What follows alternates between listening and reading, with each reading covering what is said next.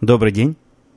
30 декабря 2005 года, около 11 часов по среднеамериканскому времени, 44 выпуск подкаста от Умпутуна.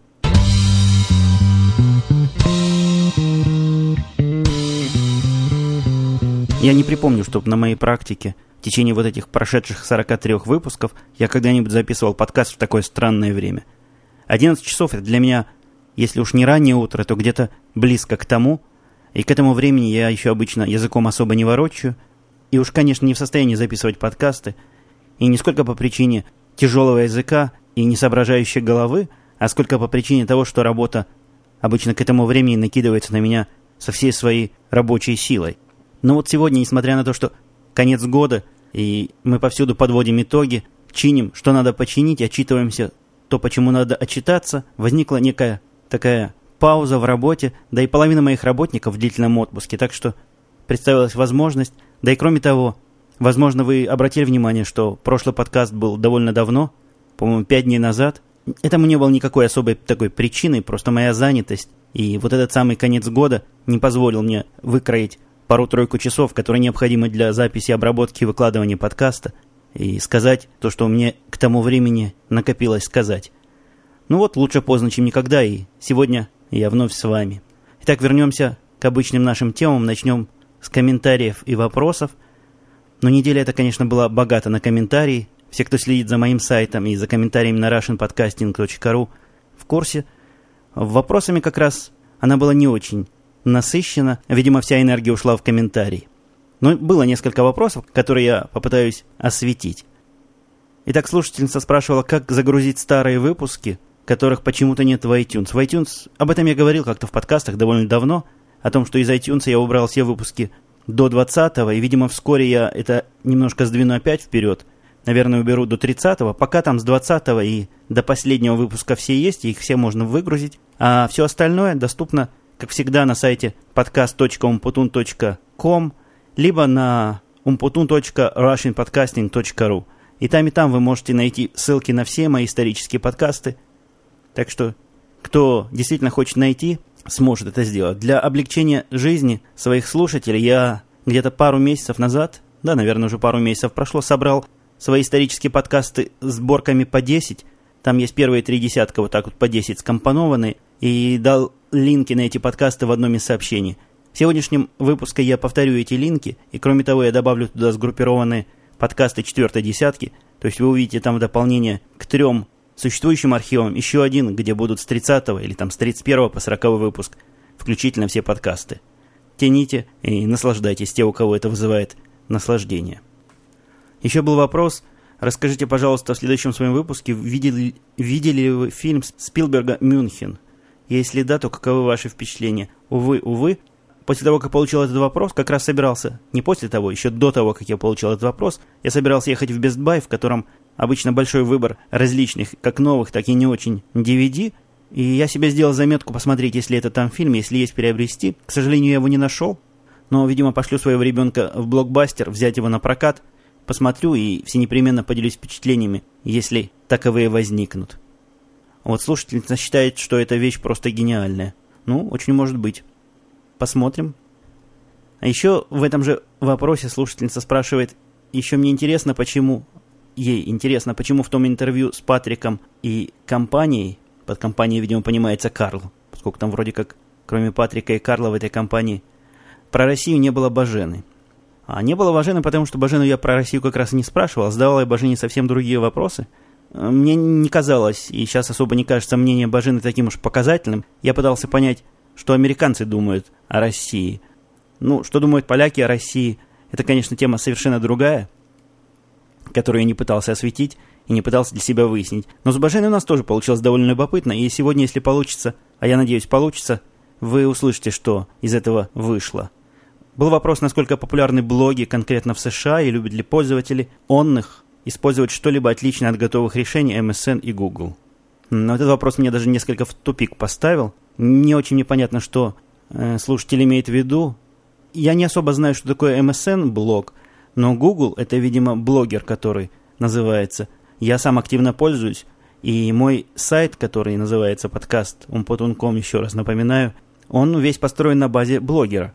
То есть я ничего такого не разрабатывал, просто завел себе там на блогере аккаунт, велел блогеру класть то, что он нагенерировал мне на сервер, э, с той целью, чтобы я был независим от блогера и мог легко менять свое оформление, и мог избежать вот этого надоедливого такого тулбара, который во всех сайтах блогеровских вверху присутствует. Меня он лично раздражает. Так вот, когда закачиваешь себе эти странички на сервер, можно все это отключить совершенно законно и без всяких хакерских трюков.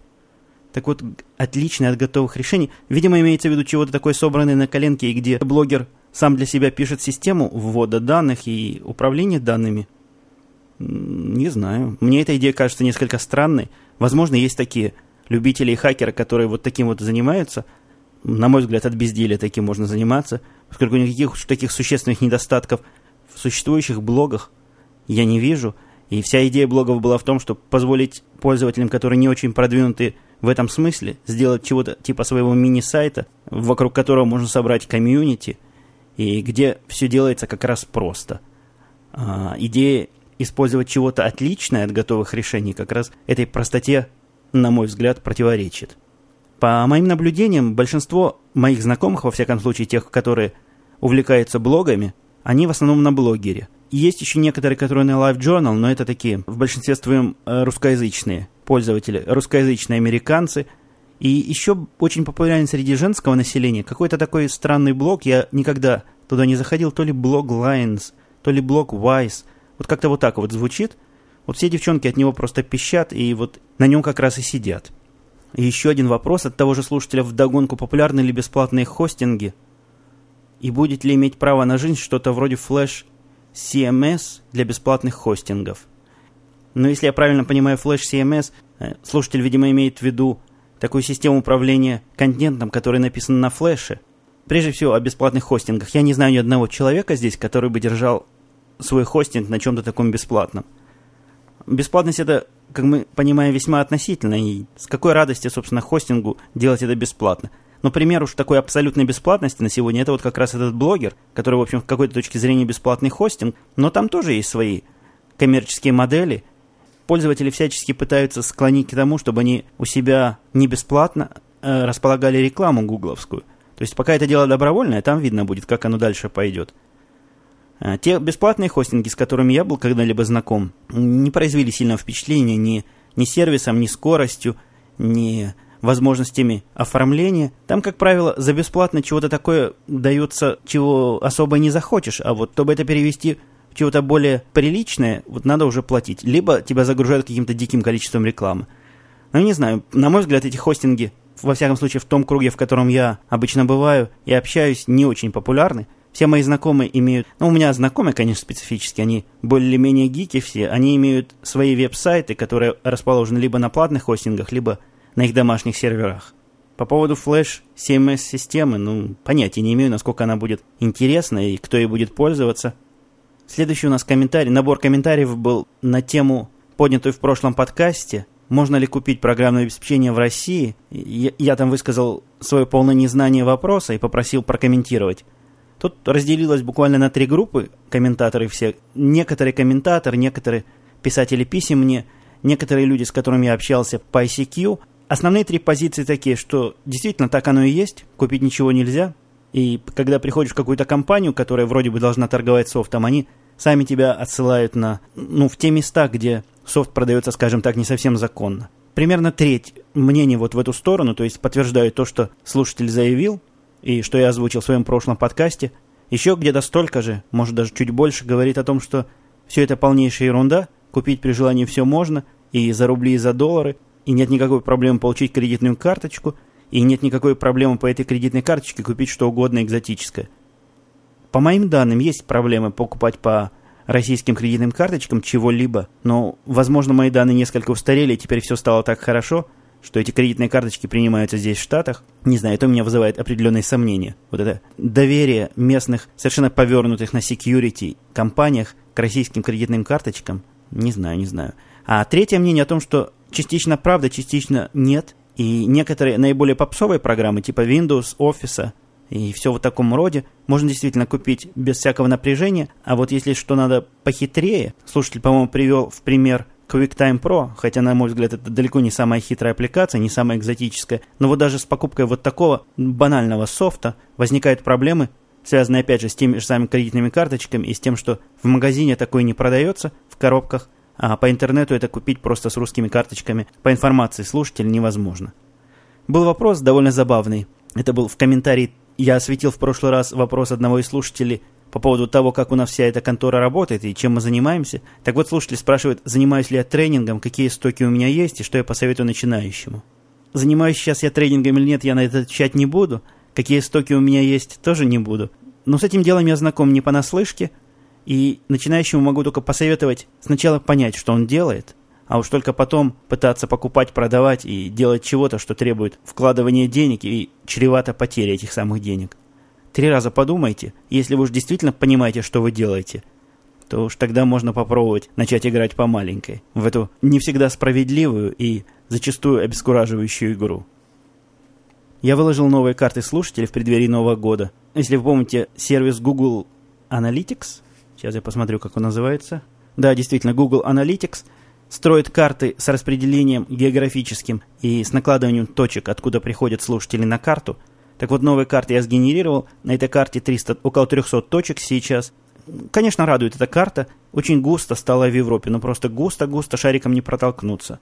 Начиная от таких э, уже традиционных мест. Ну, Германия, там она вообще вся засижена этими точками. Появилось много точек во Франции, появились точки в таких более экзотических местах, типа Швеции, Нидерландов. С другой части Земли у меня засветилась Япония сразу тремя местами, Южная Корея, что тоже не может не радовать, что в Сеуле у меня есть слушатель как минимум один, а может быть и слушательница. В Израиле почему-то самая популярная точка, откуда меня слушают, это ну далеко не гигантский город Амирим. Австралия, Африка и Южная Америка все так же остались незаселенными. Это меня изрядно обескураживает. Может, кто из моих слушателей съездит и послушает меня оттуда, чтобы сделать мне такой подарок на Новый год. Я уж не говорю про Гренландию и всякие другие такие места. А, кстати, о Гренландии. На Аляске появился слушатель, что тоже не может не радовать. Представляете, в холодине, в какой-то там жуткой, как я себе представляю, на Аляске это происходит, сидит человек и слушает вот этот подкаст. По штатам появилось тоже много точек, причем так равномерно они на обоих побережьях. Конечно, больше на этом побережье, где Нью-Йорк, но и на другом тоже, на другом конце земли. Порадовала меня особенно точка на Украине, в городе Краматорск. Не было ее в прошлый раз, а вот сейчас появилась. С этим городом я связан многими годами отношений, когда я работал в кооперативе, сначала не в своем, а потом уж в частном предприятии, которое сам организовал. У нас были с Краматорском теплые и весьма денежные отношения. Это был такой супер заказчик на нашей системы, и я до сих пор вспоминаю этот город с теплотой. Тема Нового года, естественно, не может обойти наш выпуск стороной. Сегодня мне звонил Тед, нет, не сегодня, вчера. Вчера звонил Тед, поздравлял с Новым годом, причем сказал, значит, э, с Новым годом, я его поправил, говорю, это сейчас не очень политически корректно. Тут новая фишка такая, что поздравлять надо не с Новым годом или там не с Крисмосом, а с праздниками, чтобы не задеть ничьи религиозные предпочтения и все такое прочее. В некоторых подкастах очень красиво прошлись по этому поводу, и мне тоже это кажется несусветной глупостью. Ну, поздравляли уж сколько, сотни лет с Новым годом или сколько их поздравляют и с Крисмосом, ну пусть и дальше поздравляют. Кому не нравится, пусть не слушают, так же, как с подкастами. Не нравится, выключил. Так вот, Тед мне сказал, что он представляет из себя типичного американского еврея, который празднует Новый год и Крисмас с елкой и поздравляет всех с Новым годом. Кто в теме, тот понимает, в чем тут некое противоречие. В Израиле для, скажу вам, Новый год вообще не празднуется, и праздником не считается вот этот Новый год, который 31 декабря, не говоря уж о Крисмасе. Ну, я, и живя в Израиле, всегда покупал елку, в первые годы пластиковую, а потом, когда места нашел и настоящую. А, тему поздравлений продолжит аудиокомментарий, который мне прислал слушатель. Я его даже представлять не буду, потому что по первым звукам его голоса, а этот голос очень популярен в русском подкастинге, вы сами все поймете. Итак, маэстро в студию. Всем привет! Я Василий Стрельников, специально для еженедельного подкаста от Умпутуна. Огромное спасибо, Женя, за возможность выступить в твоем подкасте. Подводя итоги 2005 года, я хочу сказать, что самое главное событие для меня — это, конечно же, запуск проекта russianpodcasting.ru. Ну, если не считать поездку в Нью-Йорк. Через подкастинг я познакомился со многими удивительными людьми. И один из них — это, конечно же, Умпутун. Я помню его самые первые подкасты, как мы его подбадривали, как мы его подталкивали. И я очень рад, что на сегодняшний день это вполне заслуженно одна из самых скачиваемых программ на нашем сайте.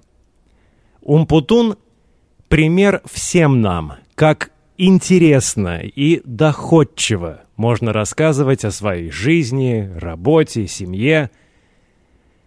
Недавние события показали мне, что армия подкастеров на нашем сайте — это огромная сила, способная отстаивать свои позиции. Поверьте мне, это нам всем пригодится. Я рад, что Женя с нами, и хочу пожелать ему и его семье — ну, прежде всего, здоровья, процветания, мирных голубых чикагских небес, и чтобы он продолжал радовать нас всех своими подкастами. Respect and спасибо. И a happy new year to all from the big podcast. Очень приятное поздравление прозвучало. И мне действительно было это слушать и слышать. Я это слышу сейчас не первый раз, но каждый раз, как слушаю, просто сердце радости обливается. Хорошие слова, красиво сказаны. Могу подписаться под каждым. Продолжим нашу праздничную тему, немножко сдвинем ее в сторону юбилея. Вы обратили внимание, выпуск подкаста 44 и значит осталось всего 6 выпусков до практически круглого юбилея 50. Что-то у меня фантазия застопорилась и не подсказывает ничего такого, чего необычного устроить на 50-й выпуск, а чего-то устроить надо. Если вы помните, на первый юбилей, который был 10-й выпуск, я пригласил Диму, где мы первый раз провели эксперимент в пьяном виде, записали подкаст, который у многих вызвал самые теплые чувства и позитивные отклики. Так вот, надо чего-то на 50-й придумать такое необычное. Тут я как раз прошу вашего совета, идей, причем прошу эти идеи и советы не слать публично в комментариях, а посылать мне по почте. Все мои почты вы можете найти и ICQ, как на подкастом Потунком, так и на Russian подкастинге. Не стесняйтесь слать самые бредовые и, и необычные идеи, они все будут рассмотрены. Если действительно что-то из этого будет интересно, любопытное, делабельное, я это непременно воплощу в жизнь и упомяну, если, конечно, автор идеи будет не против, кто мне эту идею подсказал. Так что не ленитесь, подумайте и пришлите мне чего-нибудь такого, этакого. Помните, это 50-й выпуск, наш второй крупный юбилей. Но по традиции пару слов про работу, что у нас на работе. На работе у нас все тихо и спокойно. Большинство народа в отпуске, как я уже сказал. Карл опять ушел в болезнь. Во всяком случае, то, что у него называется болезнью. Несмотря на мой с ним крупный разговор, его хватило где-то на полтора месяца не болеть. А теперь он опять заболел. Какая-то такая странная болезнь после четырех выходных. Он, значит, больной. Я себе могу представить, чем он болеет. А мне он как раз сегодня был крайне нужен. Был проект, который надо было срочно сделать для одного заказчика – тоже бредовая ситуация. Все знают, что этот заказчик в отпуске, но секретарша своей он перед уходом в отпуск оставил распоряжение звонить нам и морочить голову, пока мы вот эти данные, которые он просит, не подготовим. Данные эти готовить – дело несложное, но очень нудное. А какой же я начальник, если я нудную работу не переложу на плечи подчиненных? Из моих подчиненных тут все в разъезде, которые и в отпуске, которые способны это сделать. Единственный кандидат реально был на это Карл. Я его где-то в среду, в четверг предупредил о том, что будет вот такой серьезный кусок работы, который он мне должен будет срочно сделать. Он радостно согласился, и вот сегодня не пришел на работу, поэтому пришлось мне вставать с утра пораньше. Нет, это не сегодня, это вчера было. Вставать с утра пораньше и делать эту работу нудную самому. Ушло на это часа, наверное, четыре непрерывного глядения в дисплей и делания совершенно тупых, однообразных действий, которые совершенно невозможно автоматизировать и которые должны были быть сделаны как можно быстрее. Ну, в общем, вот так вот. Карл подставил меня. Будем с ним разбираться. Будем принимать меры. Посмотрим, чего я с ним такого сотворю. Мне даже не очень волнует то, что он там заболел после перепоя своего. Дело житейское, со всяким бывает. Но зная о том, что висит на нем кусок работы, вот так вот себя повести, это не по-джентльменски. Как я вам обещал выше, рассказать про то, о чем был разговор с Баженой, так вот я опять сделал подобное же финт, который я и делал с Карлом и Патриком, когда они высказывали свое мнение про Россию, у меня не нашлось никого из знакомых подкастериц или подкастерш, в общем, подкастеров женщин, девушек. И поэтому я пригласил на роль Бажены зачитать ее текст, свою супругу. Нет, она ненавидит, когда называют супругой. Свою жену. Итак, в роли Бажены жена Умпутуна, в роли Умпутуна сам Умпутун. И мы вам устроим маленький театр радио няня и проиграем сценку интервью с Баженой. Ну, то есть проиграем, потому что это в самом деле запись, которая записана на мой жуткий диктофон, который тогда только и был у меня единственным средством брания интервью. Я это все перевел, более-менее привел к русскому языку, сохранив, ну, постаравшись сохранить стиль повествования и темперамент Бажены. Ну, послушайте, что из этого вышло. Да, перед тем, как вы слушаете, вы помните, это не моя жена разговаривает и не свои мысли высказывает, а она всего лишь озвучивает Бажену. И от того, что это интервью прозвучало у меня в подкасте, вовсе не значит, что я так думаю. Я по многим вопросам думаю как раз совершенно иначе. Я тут недавно болтал с нашими джентльменами по поводу девчонок. Ну, о чем еще могут говорить уважающие себя джентльмены? И задавал им вопрос, что не думает про местных девушек. Вот теперь решил послушать мнение противоположной стороны. О, они просто отвратительны. Им нужны деньги, подарки. Они жаждут секса, и они хотят слишком много всего хорошего и сразу. И еще они слишком простые. Им нужен идеальный мужчина, но исключительно в виде игрушки и забавы. Они хотят получать от него поддержку. И вообще они плохие девчонки. Нет, но если серьезно, они очень-очень нетребовательны, просты и эгоистичны.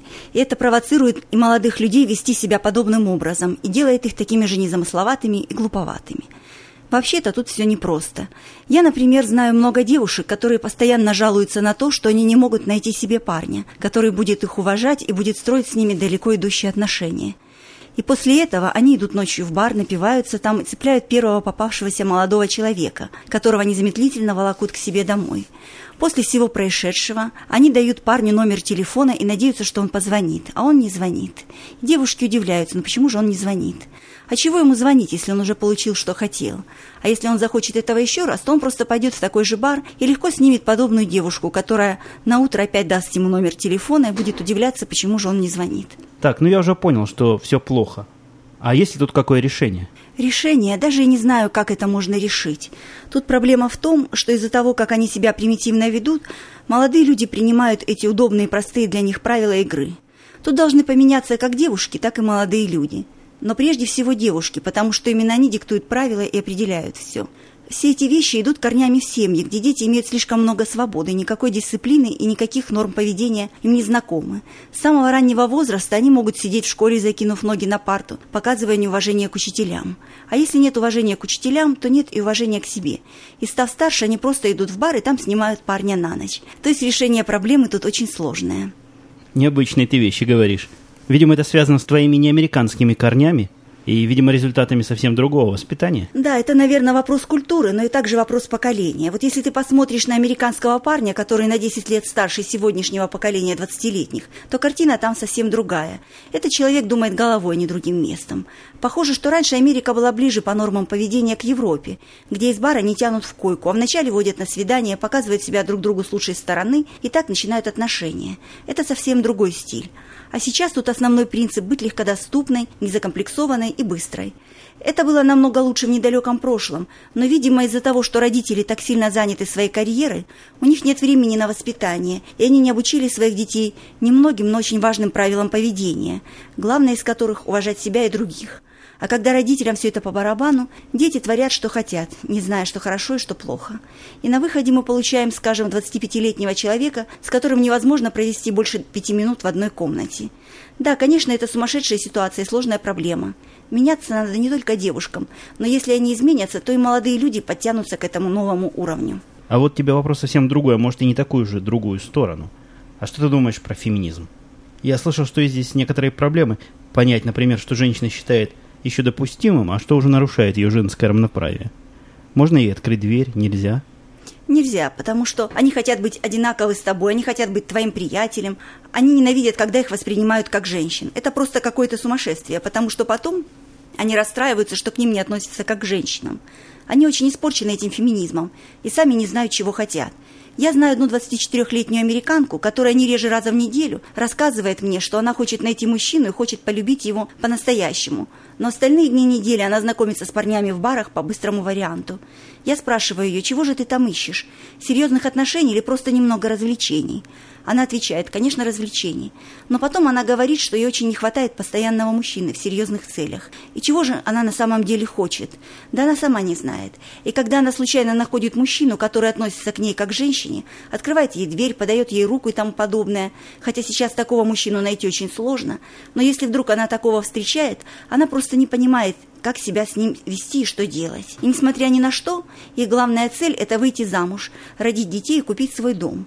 Но приоритеты все больше меняются в сторону карьеры, а семья идет на второй план. Она хочет сначала преуспеть профессионально и только к 35 годам начинает серьезно заниматься тем, чтобы выйти замуж. Потом они находят наконец-то кого-то и чуть ли не в 70% случаев разводятся через год. То же самое и тут. Они думают, зачем мне утверждаться и строить жизнь с этим человеком, когда его просто можно поменять на нового. И при всем при этом они хотят оставаться все больше ребятами женского пола, а не женщинами. Ну вот, надеюсь, вам понравилось то, что вы услышали. Если понравилось, дайте знать. Если не понравилось, тоже. Интересно мне еще, что мои слушательницы могут по этому поводу сказать, если у них какие-то замечания и размышления. Такая точка зрения, конечно, Бажена несколько рисковатая и, на мой взгляд, весьма-весьма своеобразна, скажем так. Тоже раз у нас сегодня такие темы веселенькие. Видел я очень веселую сцену – я стоял под магазином Ace. Ace – это такой магазин, который называется здесь Hardware. Название это любому приличному гику о чем говорит? Ну, естественно, жесткие диски, видеокарты и всякое другое компьютерное железо. Здесь же этим словом называют то, что значится в разделе бакалея. Всякие гвозди, молотки, там строительный лес какой-нибудь, клей, краски. Ну, вот такие вот незамысловатые товары. Я стоял там, ждал своего ребенка, пока он купит какой-то лак, им для какого-то какое-то задание было в школе, чего-то там залакировать или чего-то там склеить. Вот, и видел, и был свидетелем совершенно шпионской сцены. Ну, буквально как в старых шпионских фильмах. Приезжает женщина на какой-то побитой машине. Ну, не очень побитой, но такой, довольно неприглядненькой машинке, маленькой. Останавливается возле меня, выходит из машины. Это ночь. Ночь где-то часов 7, то есть темно на улице. Она выходит в солнцезащитных очках, в таком длинном пальто до пят, в сапогах, которые из этого пальта выглядывают, оглядывается по сторонам с таким таинственным видом. Не знаю, чего там она выглядывала, на стоянке кроме меня ее еще пару машин никого не было. Достает ключи, подходит к ближайшему Мерседесу, который буквально с другой стороны меня был запаркован, заводит его, опять оглядывается по сторонам и уезжает. Какая-то такая странная сцена и странная операция по обмену машин на стоянке этого самого Эйса. Я до сих пор в сомнениях и в удивлениях, что ж такое было – какая там история за этим всем кроется. В другую сторону совершенно на Russian Podcasting появился замечательный, замечательная новая фича, которая называется «Френды», «Друзья». Я так понимаю, что не все еще ее обнаружили, а может все обнаружили, просто некоторые этим не пользуются. Это весьма обещающее начинание. Мне оно нравится по двум направлениям. Во-первых, известная истина «Скажи мне, кто твой друг, и я скажу, кто ты» теперь показывает себя во всей своей правильности на Russian Podcasting – и это, это радует, потому что если раньше мне приходилось некогда...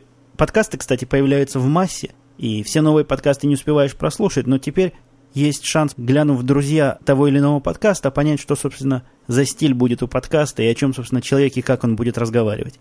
Это полезная, несомненно, функция. И опять же, интересно посмотреть, допустим, кто в друзьях тех или иных известных подкастеров. Другая польза, которая, надеюсь, тоже будет с этого дела получена, это возможно строить из этих самых друзей, а, особенно по количеству друзей, а может быть по количеству друзей у друзей, то есть там можно сложная система рейтингов, можно строить такие рейтинги интересные, которые говорят чего-то большее, чем просто количество скачиваний или одного выпуска, или количество скачиваний всех выпусков автора. То есть это какой-то уже социальный фактор, который говорит... Я не знаю, о чем он будет говорить, но о чем-то интересном он говорить точно будет. Ну вот сегодняшняя наша повествовательная часть подошла к концу, и мы перейдем непосредственно к новогодней поздравительной части. А перед тем, как подойти к части, подведем определенный итог прошедшего года. Итак, что у нас было за истекший период? А был у нас за отчетный период 44 подкаста. Отчетный период был у нас около где-то месяцев 6, по-моему, эти подкасты выходят. Плюс-минус месяц. Так вот, было 44 подкаста. Общей длиной, я посчитал специально на калькуляторе, около 1400 минут, или в переводе на более привычные цифры 23 часа. Число слушателей 75 в первом подкасте выросло до в среднем до 400-420 в последних подкастах. Всего же подкасты были загружены примерно 15 тысяч раз. Меня лично это впечатляет. Студия, в которой я записываю все, что я записываю. Сейчас подождем, пока собака успокоится. Эволюционировала от... Да что ж такое с ней опять? Эволюционировала от простого мультимедийного набора наушник-микрофон, по-моему, за 15 долларов, вполне достойной конфигурации со многими атрибутами настоящего радио. Появился и набор для выездной записи, и для интервью в поле.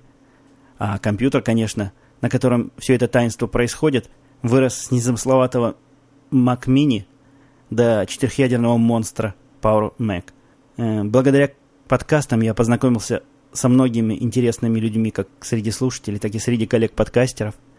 Весь этот год, что вы меня слушали, а точнее полгода, этот подкаст развивался в те стороны, я надеюсь, которые были вам интересны.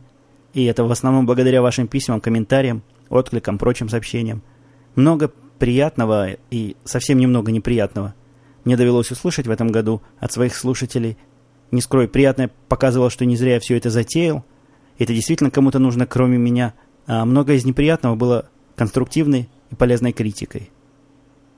В этом году я принял участие в новом проекте, который тоже моим многим слушателям известен, Daily Geek Show. Несмотря на то, что выпусков там всего чуть более десятка, проект уже довольно твердо стоит на ногах и занимает хорошие высокие места в рейтинге скачиваемых подкастов. Появился, видимо, круг своих слушателей. Мы выходим регулярно. И что самое важное, это сдвинуло какую-то психологическую преграду, видимо, и после Daily Geek Show, как грибы после дождя, в хорошем смысле этого слова, начали появляться другие технические и компьютерные подкасты. Я всячески эту тенденцию приветствую. В последний месяц уходящего года отпочковался от моего подкаста такой дочерний братский подкаст Янки после пьянки. Он во многом, как подмечают мои слушатели, напоминает мой подкаст, а во многом совершенно ему противоположен. Ну, в общем, так оно и задумалось, чтобы это было что-то новое. И я рад, что я сподвиг Диму на свой собственный проект. Надеюсь, вам это тоже будет интересно. Я думаю, с итогами уходящего года можно покончить и перейти к поздравительной части. Специальные поздравления, особое специальное поздравление правильным подкастам из моего списка правильных подкастов по версии Умпутуна. Прежде всего, Бобуку, который с истинно нечеловеческим терпением помогал мне в освоении непростого ремесла звукозаписи весь этот год, и чей будильник глубоким вечером по моему чикагскому времени заставляет меня взбодриться, а печальный ослик в любое время суток навевает приятную меланхолию и задумчивость.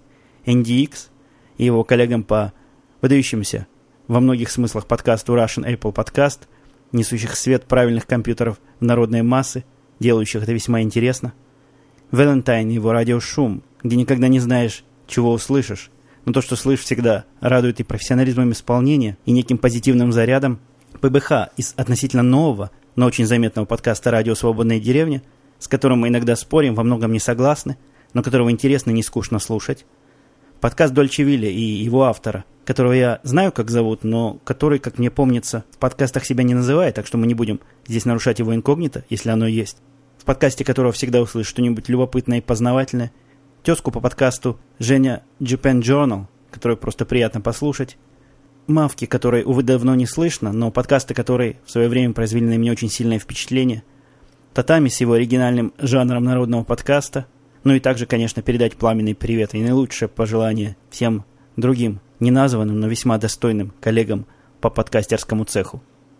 В новом году я буду, естественно, продолжать делать то, что делал – Буду пытаться найти какие-то новые формы, новые темы, ваши отклики, как обычно, а также вопросы, идеи и прочие сообщения, я уверен, помогут нам всем сделать это с позволения сказать шоу правильным, интересным и, возможно, даже для кого-то полезным.